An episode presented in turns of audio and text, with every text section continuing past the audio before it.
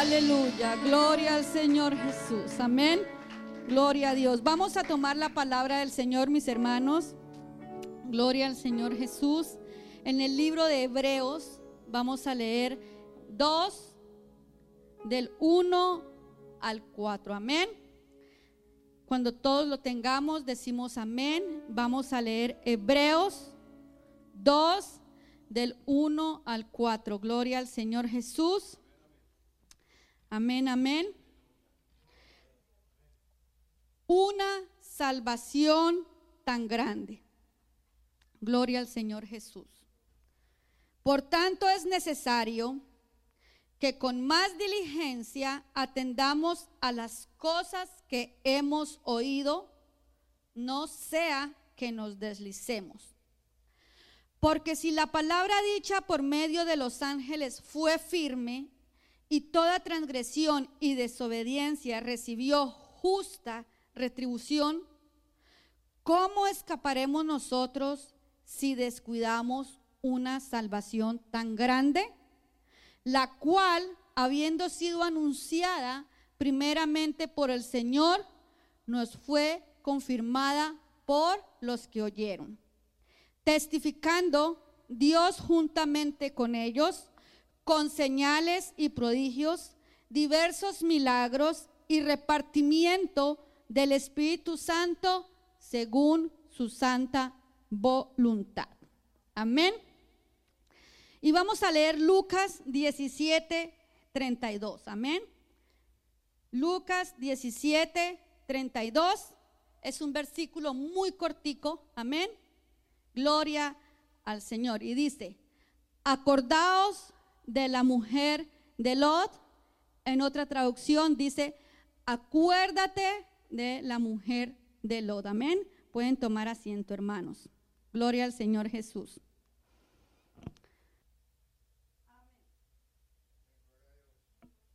Amén, gloria al Señor Jesús. Acuérdate de la mujer de Lot. Es un versículo muy corto. Amén. Pero si nos detallamos y nos, y nos ponemos a escudriñarlo, es un versículo muy profundo. Amén. Entonces, en esta noche podemos titular esta prédica Una salvación tan grande. Amén. Acuérdate de la mujer de Lot. Gloria al Señor Jesús. ¿Quiénes saben quién era la mujer de Lot? Yo me imagino que todos en esta iglesia sabemos quién era la mujer de Lot. ¿Quién era Lot? Lot era el sobrino de Abraham, ¿verdad? Gloria al Señor Jesús. En Génesis 19, Gloria al Señor Jesús. En Génesis 19 nos describe más o menos cómo era ella, amén. Y también nos describe más o menos cómo era Lot. Amén. Dice así, ¿quién era o cómo era la mujer de Lot? Gloria al Señor Jesús. Era la esposa de Lot, eso ya lo sabemos, ¿cierto? Partió con Abraham y anduvo mucho tiempo junto al pueblo de Dios. En Génesis 18 dice, Abraham oró por ella. En Génesis 19, del 15 al 22, Dios oyó las oraciones que hizo Abraham. En Génesis 19, 17, ella fue amonestada insistentemente por los ángeles. En Génesis 19, 16 dice, dudó mucho en salir. Miró hacia atrás desobedeciendo la orden de Dios. Y en Génesis 19, 26 dice, pereció a pesar que la salvación estaba tan cerca. Amén. Eso fue lo que pasó en Génesis 19. ¿Y qué nos, nos narra Génesis 19? Ese capítulo nos narra la destrucción de Sodoma y Gomorra. Amén. Por eso estamos hablando de ella, porque si nos ponemos a hacer una similitud o un comparativo, en ese tiempo Sodoma y Gomorra se encontraban en un pecado terrible, que no es muy lejos a lo que estamos viviendo hoy en día, ¿verdad? Porque hoy vemos el pecado por donde quiera que usted vaya, ve algo que no le agrada a Dios. Usted está mirando el teléfono, sin usted estarlo buscando, usted va a ver algo que no le agrada al Señor. Si usted va caminando, quizás vaya escuchando y va a escuchar algo que no le agrada a Dios, etcétera, etcétera. Y así estamos en este mundo. Amén. muchas cosas se están levantando en contra de Dios, mucho pecado. Amén. Yo me preguntaba, escudriñando la palabra, porque eh, pasé días eh, meditando en ella, me llamó mucho la atención. Y yo dije, mire que en un corto versículo, cuánto uno puede entender acerca del propósito que Dios tiene con nosotros. Amén. Se nos ha enseñado, y está bien, no estoy en contra, quiero aclarar, aclarar que el propósito, el principal propósito de nosotros es saber o tener en cuenta cuál es tu llamado. Si yo le pregunto a mi esposo cuál es su llamado, él me va a decir el llamado que él tiene, ¿verdad? Si yo le pregunto a la hermana Melissa, ¿cuál es tu llamado? Si yo le pregunto al pastor, ¿cuál es tu llamado? Muy seguramente él me va a preguntar, él me va a contestar, perdón, predicar la palabra. ¿cierto? Y obviamente que sí. Pero ese llamado va un poco más profundo de predicar la palabra. Amén. Nuestro llamado principal o nuestro llamado más inmediato, vamos a decirlo, es cuidar nuestra salvación. Amén. Cuidar nuestra, nuestra salvación. En, Apocalipsis en Apocalipsis 13, 11, si no estoy mal, eh, hermano Jacobito, por favor, Jacobo, perdón. En Apocalipsis 3, 11.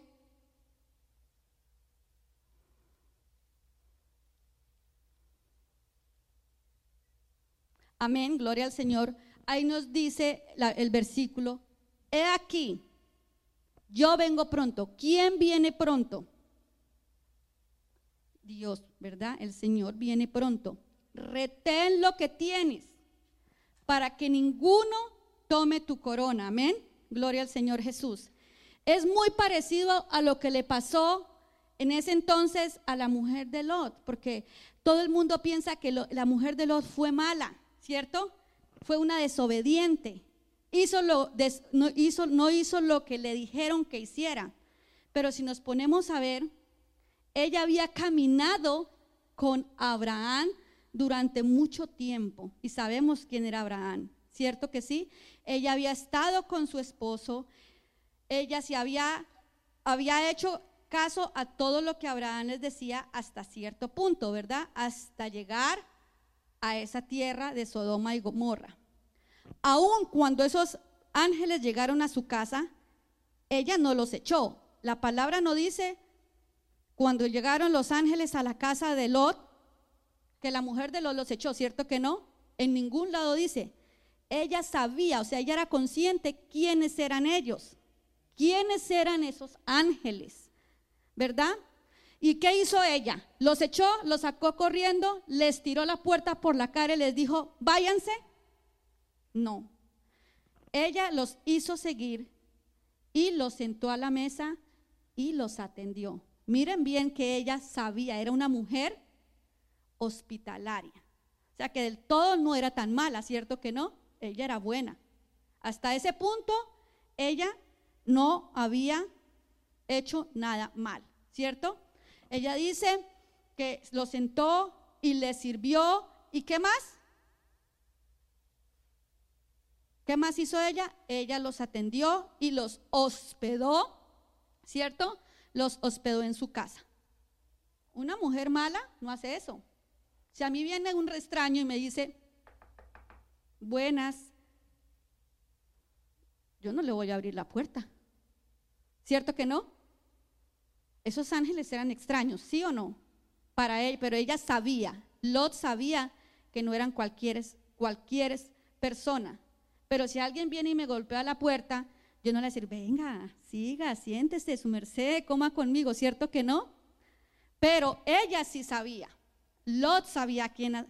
Es más, Lot fue todavía más allá por el temor de Jehová. Cuando él vio y supo quiénes eran ellos, él salió a la puerta, dice que después de que salió, cerró la puerta, ¿verdad? Y le dijo a la gente del pueblo que por favor no le hicieran nada de daño a esos ángeles. ¿Y qué hizo? ¿Qué hizo? Yo no sé cómo un padre, bueno, y una madre también, porque la otra tampoco no dijo que no. No sé cómo unos padres le pueden decir a, un pueblo que estaba en pecado, toma mis hijas, ya es con ella lo que tú desees. ¿No les parece eso algo que nos llame la atención? Yo, yo me pongo a pensar, digo, ¿cómo yo le voy a decir a alguien que me golpea la puerta, un desconocido, ¿verdad? Porque eran desconocidos en ese momento, que cojan a mis hijos y que hagan lo que ellos quieran. O sea, en una cabeza de un padre y una madre con sentido común, no lo hacen, ¿verdad? Pero estamos aquí hablando que ellos tuvieron un temor y sale Abraham y aún así, ¿verdad?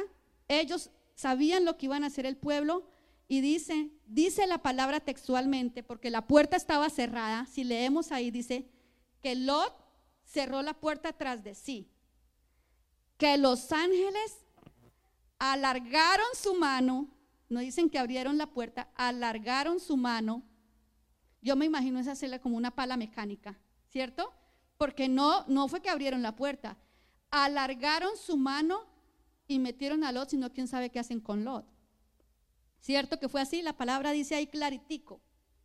Entonces, nosotros vemos ahí cómo la misericordia de Dios la misericordia de Dios a través de una oración de un familiar, porque es que Abraham oró, oró por Lot y por la esposa de Lot y sus familias, ¿cierto?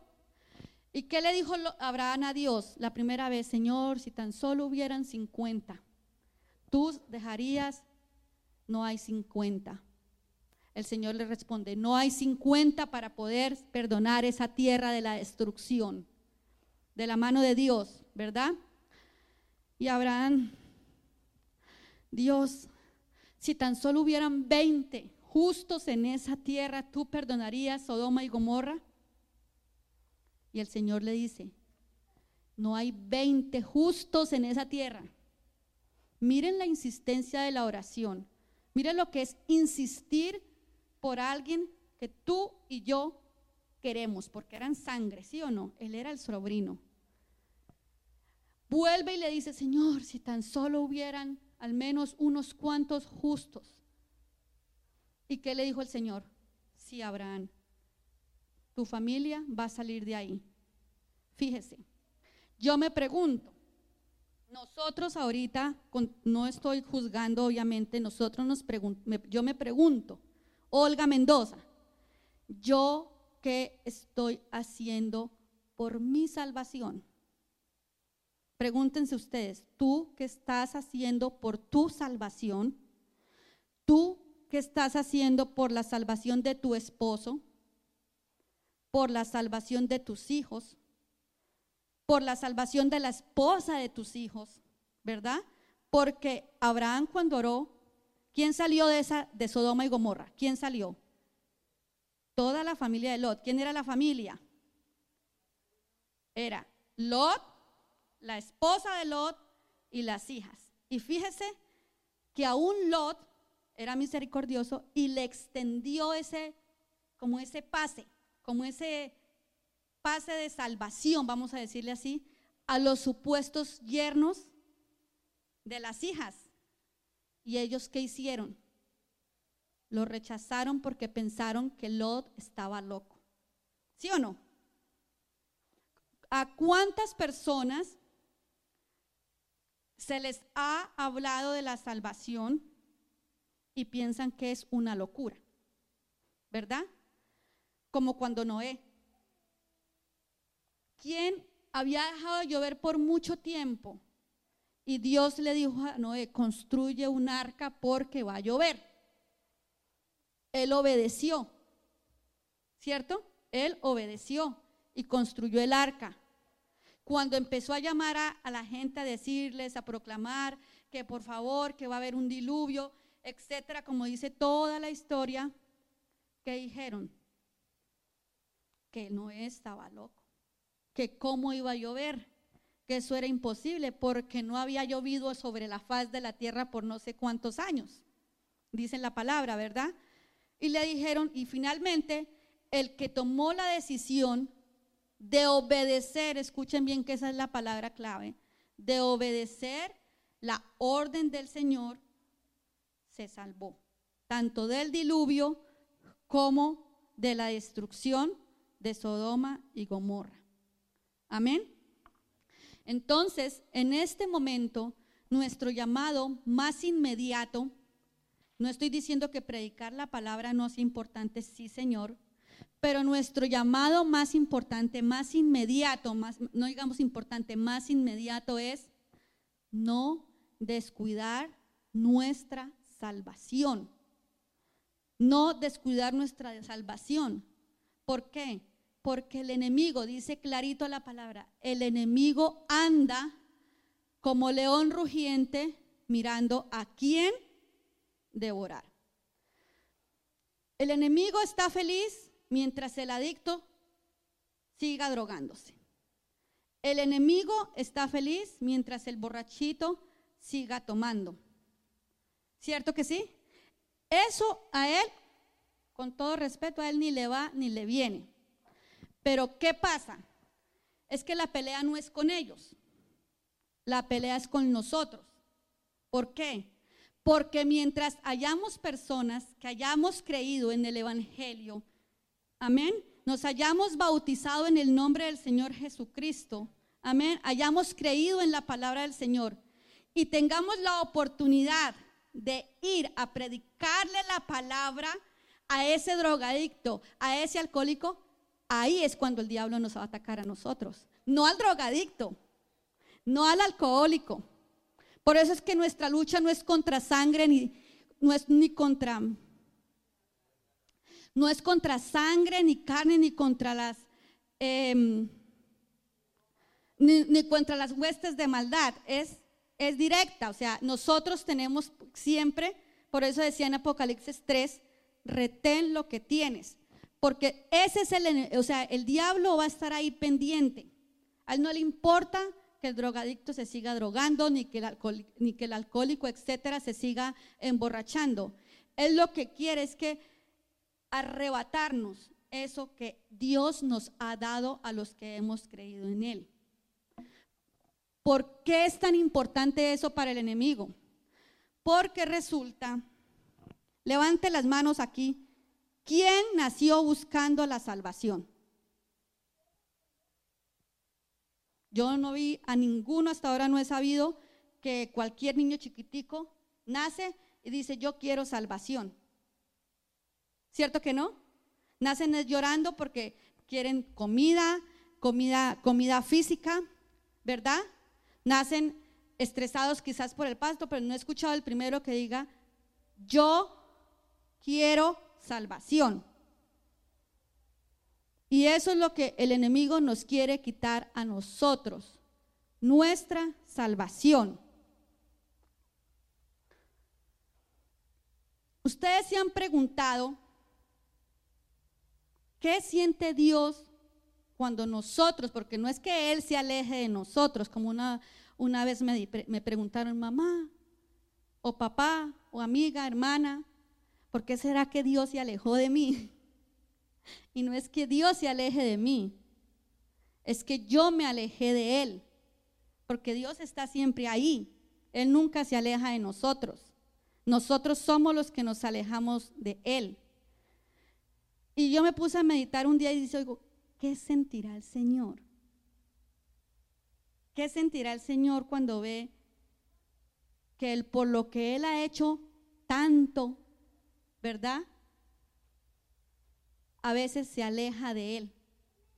Ustedes se han puesto a pensar, Él no tiene un corazón de carne físico, pero Él tiene sentimientos. Yo me pongo a pensar, ¿qué sentirá Dios cuando uno se aleja de Él? Porque ahorita nosotros estamos muy tranquilos aquí, gracias a Dios, escuchando la palabra, reunidos escuchando la palabra, ¿verdad? Pero yo quisiera a veces meditar qué sentirá Dios cuando nosotros nos alejamos de Él.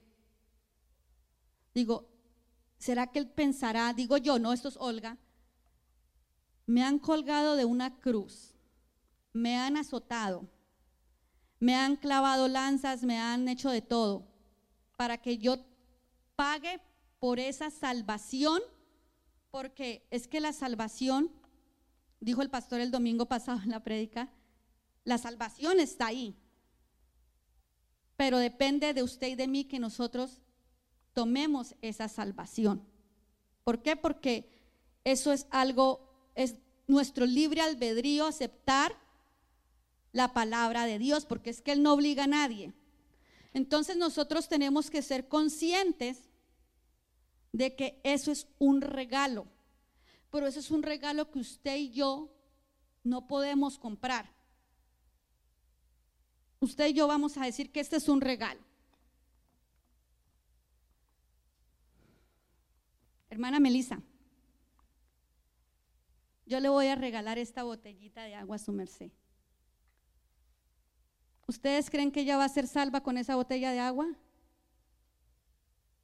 No, ¿cierto? O sea, no es un regalo, hermana, no es un regalo cualquiera. No es algo que nosotros nos merezcamos simplemente porque nosotros decidimos creerle al Señor. Es algo más. Es algo más que el Señor nos está dando a nosotros. Es un tesoro. Es un tesoro en manos de barro porque nosotros somos barro. Pero ¿qué pasa a veces con nosotros? Que nosotros a veces pensamos que somos súper cristianos y dejamos de hacer las cosas o pensamos más bien que podemos hacer las cosas como Dios. Y dejamos nuestra humildad por allá lejos y no reconocemos al autor y consumador de la fe y de la salvación, no la reconocemos. ¿Por qué? Porque nosotros pensamos que nuestros pensamientos son mejores que los de nuestro Dios. Pensamos que nosotros podemos mejor hacer mejor las cosas que nuestro Dios, ¿sí o no? Muchas veces. Y se nos olvida que nosotros simplemente somos barro. Se nos olvida que nosotros simplemente somos barro. Y que depende de usted y de mí que nos dejemos moldear del alfarero de acuerdo a su voluntad y su propósito sin olvidar de dónde nos hizo el Señor. Ahí es donde uno, ahí pierde la humildad, porque a nosotros se nos olvida de dónde nos sacó el Señor, ¿cierto? Cuando yo estaba más jovencita, hace mucho tiempito ya, em, resulta que el Señor, yo me vine a dar cuenta de esto después porque uno a veces, como está en otra, en otra época, ¿verdad? En otra etapa. Resulta que yo sentí después de que entré a la iglesia, de que me, me bauticé, hice todos los pasos que uno tiene que hacer, de que el Señor me había estado llamando desde que yo tenía la edad de Emily.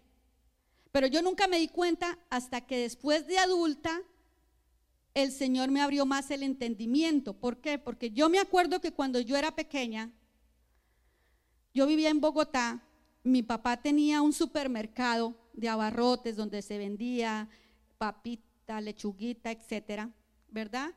Y resulta que en la esquina había una señora y la señora era cristiana y ella iba y le compraba al, al supermercado a mi papá y nos conoció a nosotras, a mi hermana y a mí en ese entonces. Y le pidió permiso a mi papá de ir a su casa que para hacer un devocional. Yo nunca lo vi como un devocional, yo pensé que íbamos era a jugar. Y ahí fue donde yo aprendí esa canción. El padre Abraham tiene muchos hijos, ¿cierto? Pero yo hasta después fue que me vine a dar cuenta que esa señora nos estaba evangelizando y después fue que me vine a dar cuenta que ella pensaba que porque nosotros íbamos a esa devocional, mis papás iban a ir a la iglesia. Pero mis papás eran católicos acérrimos. Ellos nunca fueron a la iglesia, de hecho creo que nunca han ido. Entonces, bueno, yo crecí ya y ya cuando estuve más adulta, también con mis abuelos, resulta que a mí me mandaban con mis abuelos de vacaciones y uno pasaba a la calle y estaba la iglesia, eso es en Pauna, pues es un pueblito chiquito, eso es en Pauna.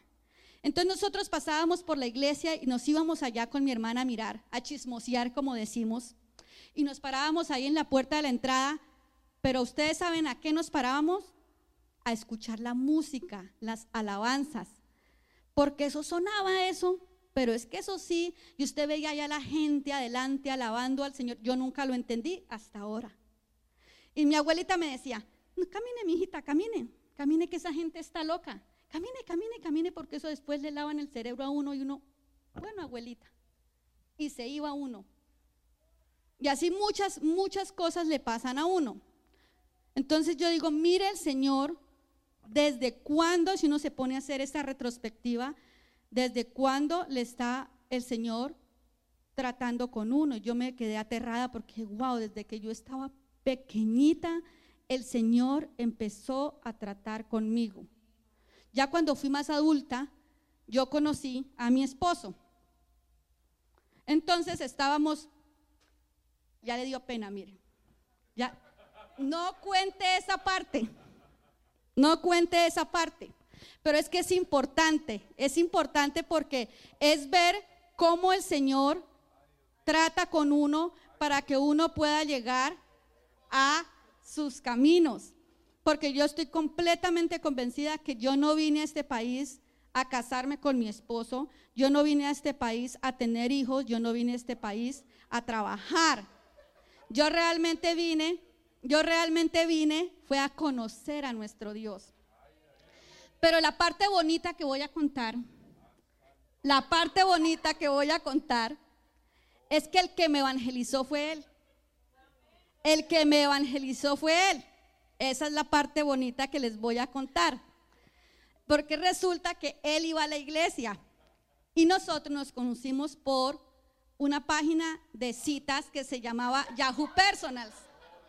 Entonces, como, como yo no conocía este país, yo no conocía este país, entonces yo lo conocí, él me contestó y nos empezamos a hablar y él fue muy directo, me dijo que a él la chateadera, a él no le gustaba que mejor le diera el número telefónico. Pues yo le di el número telefónico porque, bueno, yo no voy a correr peligro con el número telefónico.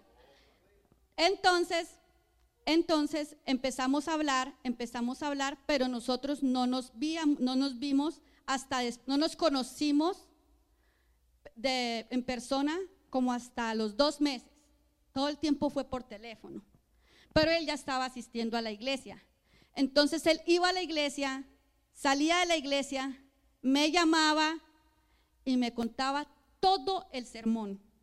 Y así fue domingo tras domingo, martes tras martes, viernes tras viernes, siempre me contaba lo que él había escuchado en, el sermón de, eh, de la prédica.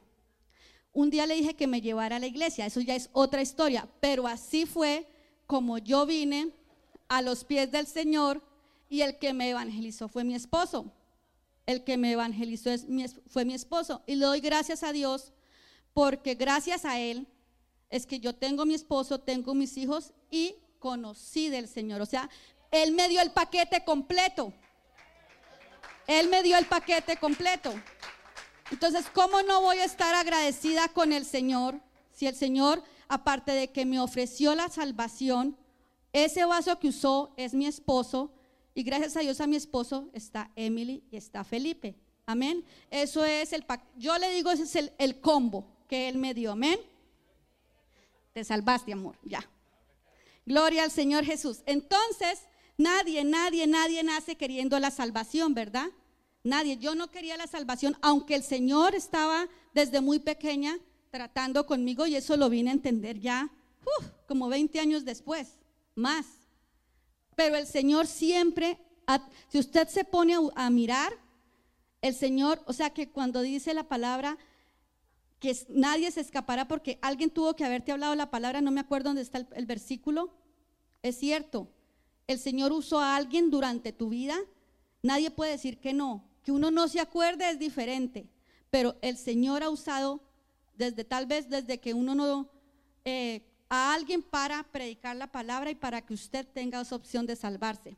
¿Por qué? Porque es que el Señor ama a sus hijos, ama a su creación, amén.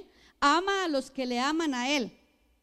Entonces, vamos a ver la salvación como se ve en el Antiguo, en el Nuevo Testamento y qué significa la palabra salvación.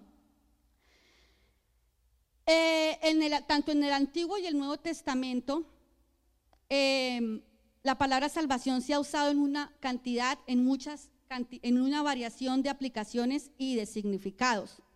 Entonces, en la definición de la salvación encontramos dos palabras, una hebrea y otra griega. La palabra hebrea, Yeshua, es una palabra que significa algo salvado, liberación, auxilio, victoria, prosperidad, salud y ayuda. Y hay una extensión de esa palabra, hay dos extensiones de esa palabra que se usan en el hebreo, que es Yosha, que quiere decir estar abierto, ancho o libre y ser salvo. Y está otra palabra derivada de ella que es Yesha, la primera es Yosha, la segunda es Yesha, que significa libertad, liberación, prosperidad y seguridad. También hay una palabra griega para definir qué es salvación, que es la palabra soteria, que significa seguridad, salud, liberación y salvación. Y esa palabra soteria viene de la raíz de la palabra soso, sozo, que significa ser salvo, librar, proteger, sanar, conservar o estar completo. Y viene de otra palabra que se llama soter, que significa libertador. Eso es en el Antiguo y en el Nuevo Testamento. Amén. Y en el diccionario Webster de la lengua castellana, ¿verdad? O de la inglesa traducido al español, significa hecho de salvar o ser salvo, preservación de la destrucción, rescate, y en teología la redención del hombre de la esclavitud, del pecado y obligación a la muerte eterna, la salvación al alma a través de la expiación de Jesús. ¿Sí fue clara ahí? Eso es lo que significa la salvación. Es la, la redención del hombre de la esclavitud del pecado y la obligación a la muerte eterna. O sea que una vez nosotros somos salvos, ya nuestra alma no va a estar muerta eternamente, sino va a estar viva eternamente. Amén. Siempre y cuando aceptemos la salvación, escuchemos la palabra del Señor Ay, mire, la se puse al revés. Amén.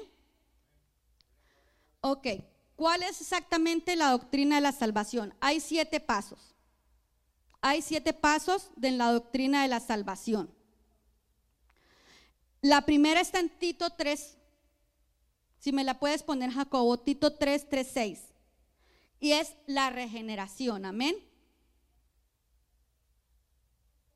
Tito 3, del 3 al 6. Porque nosotros también éramos en otro tiempo insensatos, rebeldes, extraviados, esclavos de concupiscencias y deleites diversos, viviendo en malicia y envidia, aborrecibles y aborreciéndonos unos a otros. Pero entonces el Señor, a través de la regeneración, nos da un nuevo nacimiento espiritual, siendo nosotros renovados, reformados y convertidos a una nueva renovación espiritual. Eso es la regeneración. También podemos hablar como una segunda etapa, son siete, de la reconciliación. Y vamos a segunda de Corintios 5, 17 al 20, Jacobo, porfa. Segunda de Corintios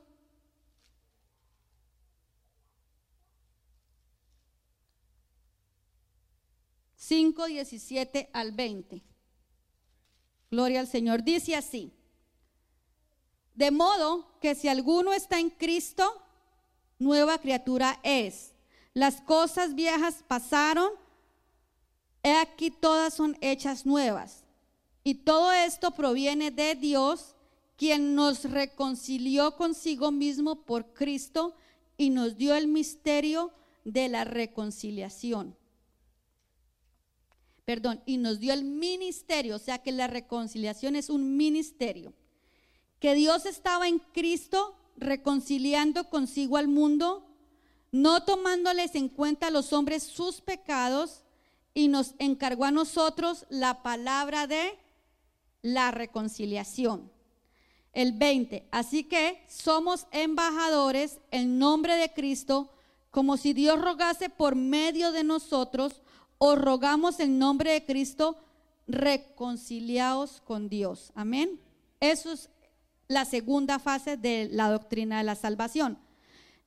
y dice también que restauración es el favor divino, un cambio de la enemistad a la amistad, a pacificar riñas o traer armonía. Eso es la reconciliación.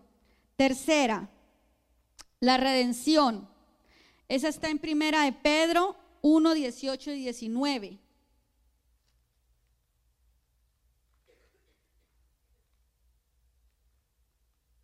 Primera de Pedro 1, 18 y 19. Gracias, hermano.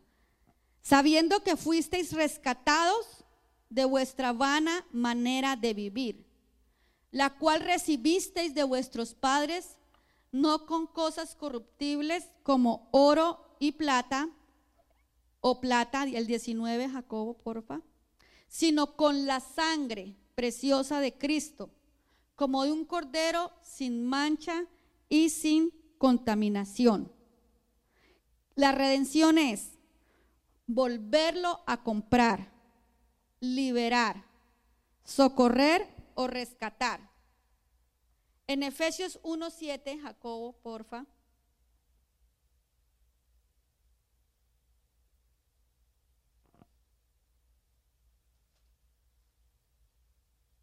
En quien tenemos redención por su sangre, el perdón de pecados según las riquezas de su, de su gracia. Y aquí este punto es muy importante porque es que resulta que tú y yo vayamos a donde vayamos, la única, nosotros no podemos, no hay dinero, no hay joyas, no hay diamantes, no hay bitcoin, no hay dólares, etcétera, con la cual podamos comprar esta salvación tan grande que tenemos.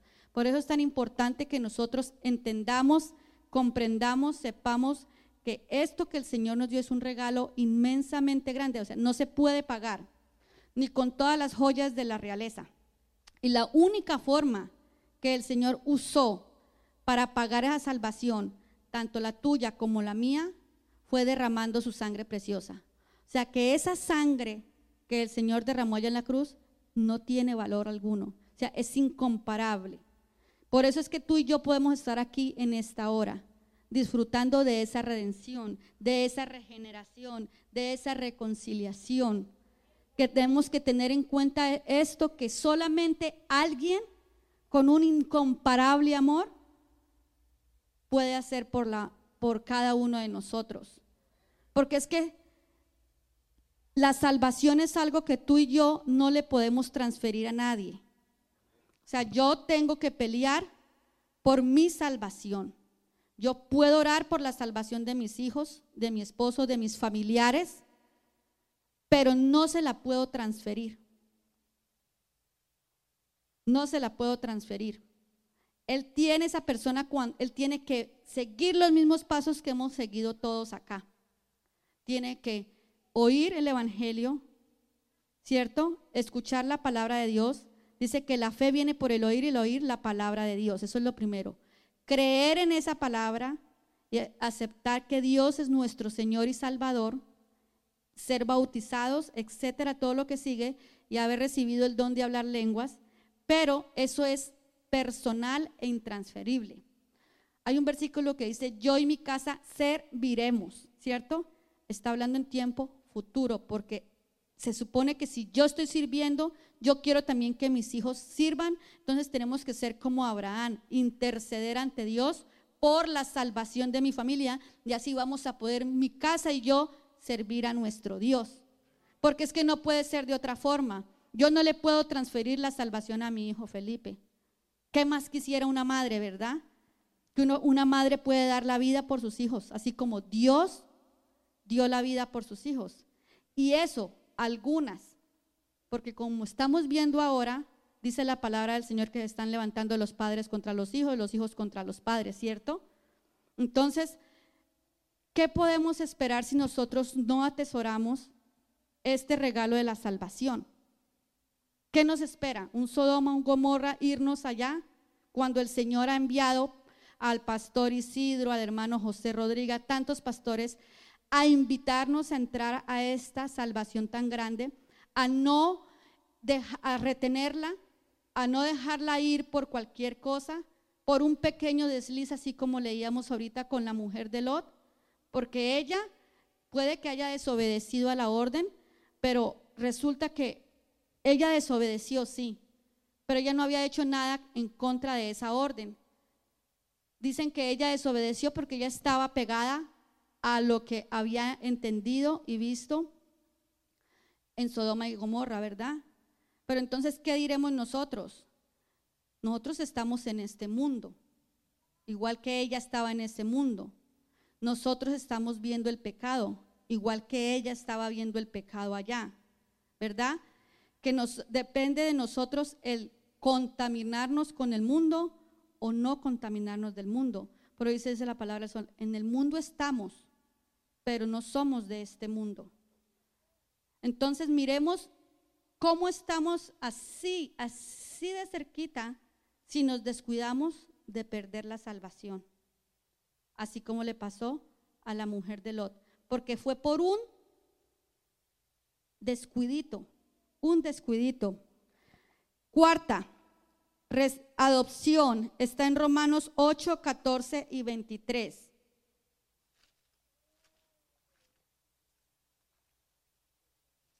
Romanos 8, 14 al 23 dice, porque todos los que son guiados por el Espíritu de Dios, estos son hijos de Dios.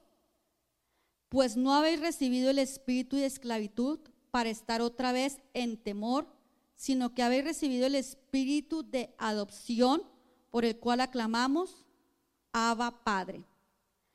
El espíritu mismo da testimonio a nuestro espíritu de que somos hijos de Dios. Y si también y si hijos, también herederos, herederos de Dios y coherederos con Cristo, si es que padecemos juntamente con Él. Escuche bien, si es. Voy a volverlo a leer. Y si hijos, también herederos. ¿Cuántos esperan una herencia acá? Yo quiero saber cuántos esperan una herencia. Pero no de la herencia de los cielos, sino una herencia física. Voy a ser clara. Yo, por lo menos, no espero una herencia. ¿Alguien espera una herencia? Eh, Ustedes se han puesto a pensar ahorita que se murió la reina segunda de, Inglaterra y he visto tantas cosas que han mostrado acerca de la herencia o del de la herencia que le ha dejado a toda su familia, ¿verdad? Que mucha se sabe y otra no se sabe porque no sabemos hasta qué valor. ¿Usted cree que, ay, perdón, usted cree que este nuevo rey va a disfrutar de esta nueva herencia con los años que tiene? ¿Verdad que no? Porque puede que ya la haya derrochado. Eh, algunas, algunos, algunos em, cuentos que han salido por allí hasta se mofan porque dicen que no hay que perder la esperanza, que a los, a los 73 años podemos empezar a trabajar por esa herencia. Pero yo me puse a pensar, sí, sí se puede poner uno a los 73 años si el Señor toca a la persona a los 73 años que no ha conocido de Dios, sí puede ser heredero y puede hacerse llamar hijo de Dios. Porque suena un chiste, él dice que hasta los 73 años va a empezar a ejercer su trabajo como rey porque su madre se murió. Pero si lo ponemos en un plano espiritual, ¿verdad? Esa herencia, una persona de 73 años, esa herencia espiritual, la salvación, sí la puede, la puede recibir una persona de 73 años. Porque es que el Evangelio es para todos, desde el más grande hasta el más chico.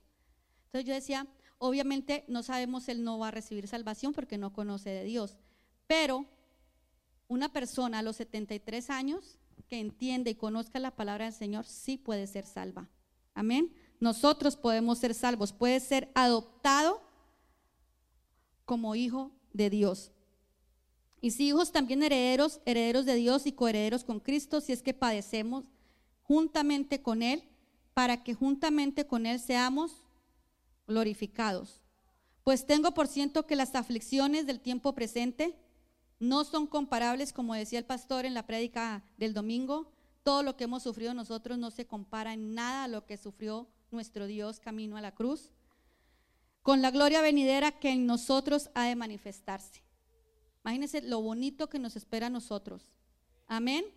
Nosotros no hemos sufrido, tal vez sí hemos tenido aflicciones, porque no lo niego, hemos tenido aflicciones, el cambiar de un país, el emigrar de un país, ¿verdad?